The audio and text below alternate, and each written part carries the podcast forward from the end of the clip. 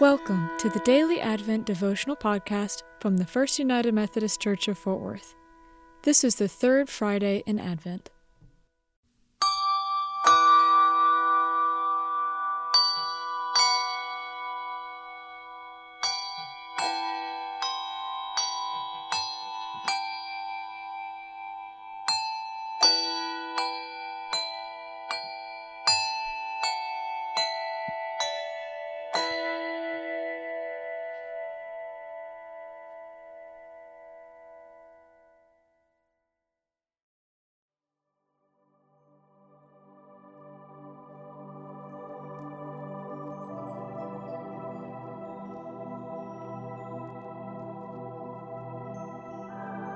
Lord of all, may we honor you by remembering the great deeds of compassion through which you have released us from the weight of our sin and strengthened us to bless you with our whole being. Let our lives reflect your mercy toward all who are fragile and your justice for all who suffer oppression. Amen. Mark chapter 13, verses 28 through 37. From the fig tree, learn its lesson. As soon as its branch becomes tender and puts forth its leaves, you know that summer is near.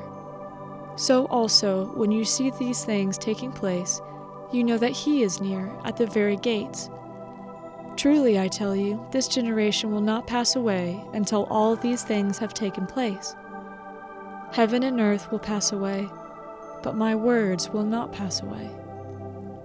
But about that day or hour, no one knows neither the angels in heaven nor the Son, but only the Father. Beware, keep alert, for you do not know when the time will come. It is like a man going on a journey, when he leaves home and puts his slaves in charge, each with his work, and commands the doorkeeper to be on the watch. Therefore, keep awake, for you do not know when the master of the house will come, in the evening or at midnight, or at the cockcrow or at dawn or else he may find you asleep when he comes suddenly. And what I say to you, I say to all keep awake. There's a fancy Greek word that's used in church, particularly in academic circles. It's called eschaton. A good way to describe it would be the completion of all things, or when God has everything exactly the way God wants it. A less academic way to describe it would be the end of the world. It's something that has filled the imaginations of people, both people who follow Jesus and people who don't, ever since there were people. One of the things that Jesus points out is this is something that exists on a timeline that cannot be known. He points out, I do not know when this will happen. So I think it's a bit indicative of how we're to spend our time, not worrying about when it will happen, but instead being focused on the work that we've been given to do, not to spend times trying to decode scripture or watch the signs of the times, but instead to be focused on the daily work of not only transforming our lives, but transforming the world into the image of Christ. That's the work that we've been given to do. Our music selection is Still, Still, Still sung by Choral Union. This choral classic paints the vivid imagery of winter and snow falling on the ground, and that all are hushed around the world waiting for the birth of Christ. Enjoy.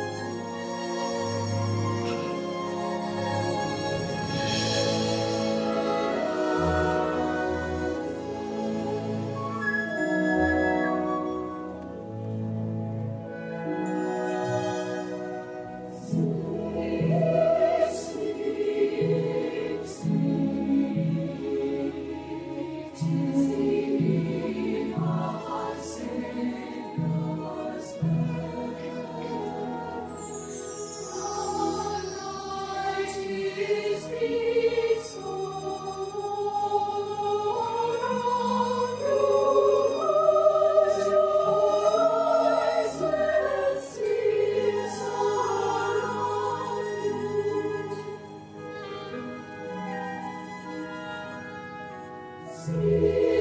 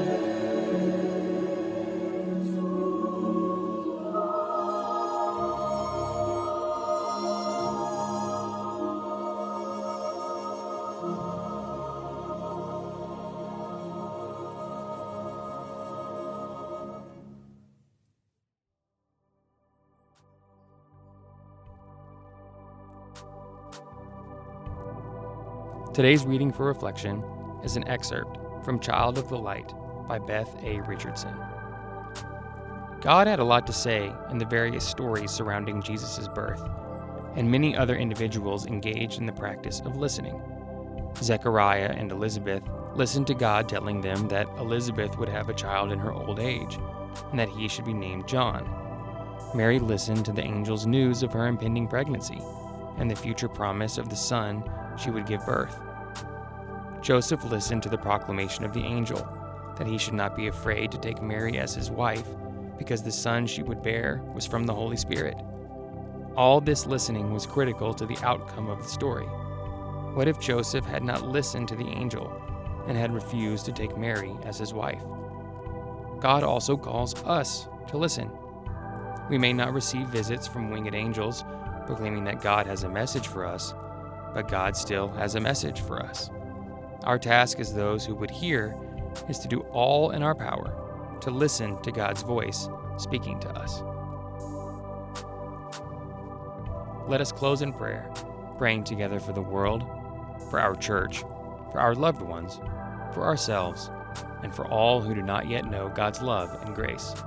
For it is in eager anticipation of the coming of Christmas that we pray the words that Jesus taught us to pray, saying, Our Father, who art in heaven, hallowed be thy name. Thy kingdom come, thy will be done, on earth as it is in heaven. Give us this day our daily bread, and forgive us our trespasses, as we forgive those who trespass against us.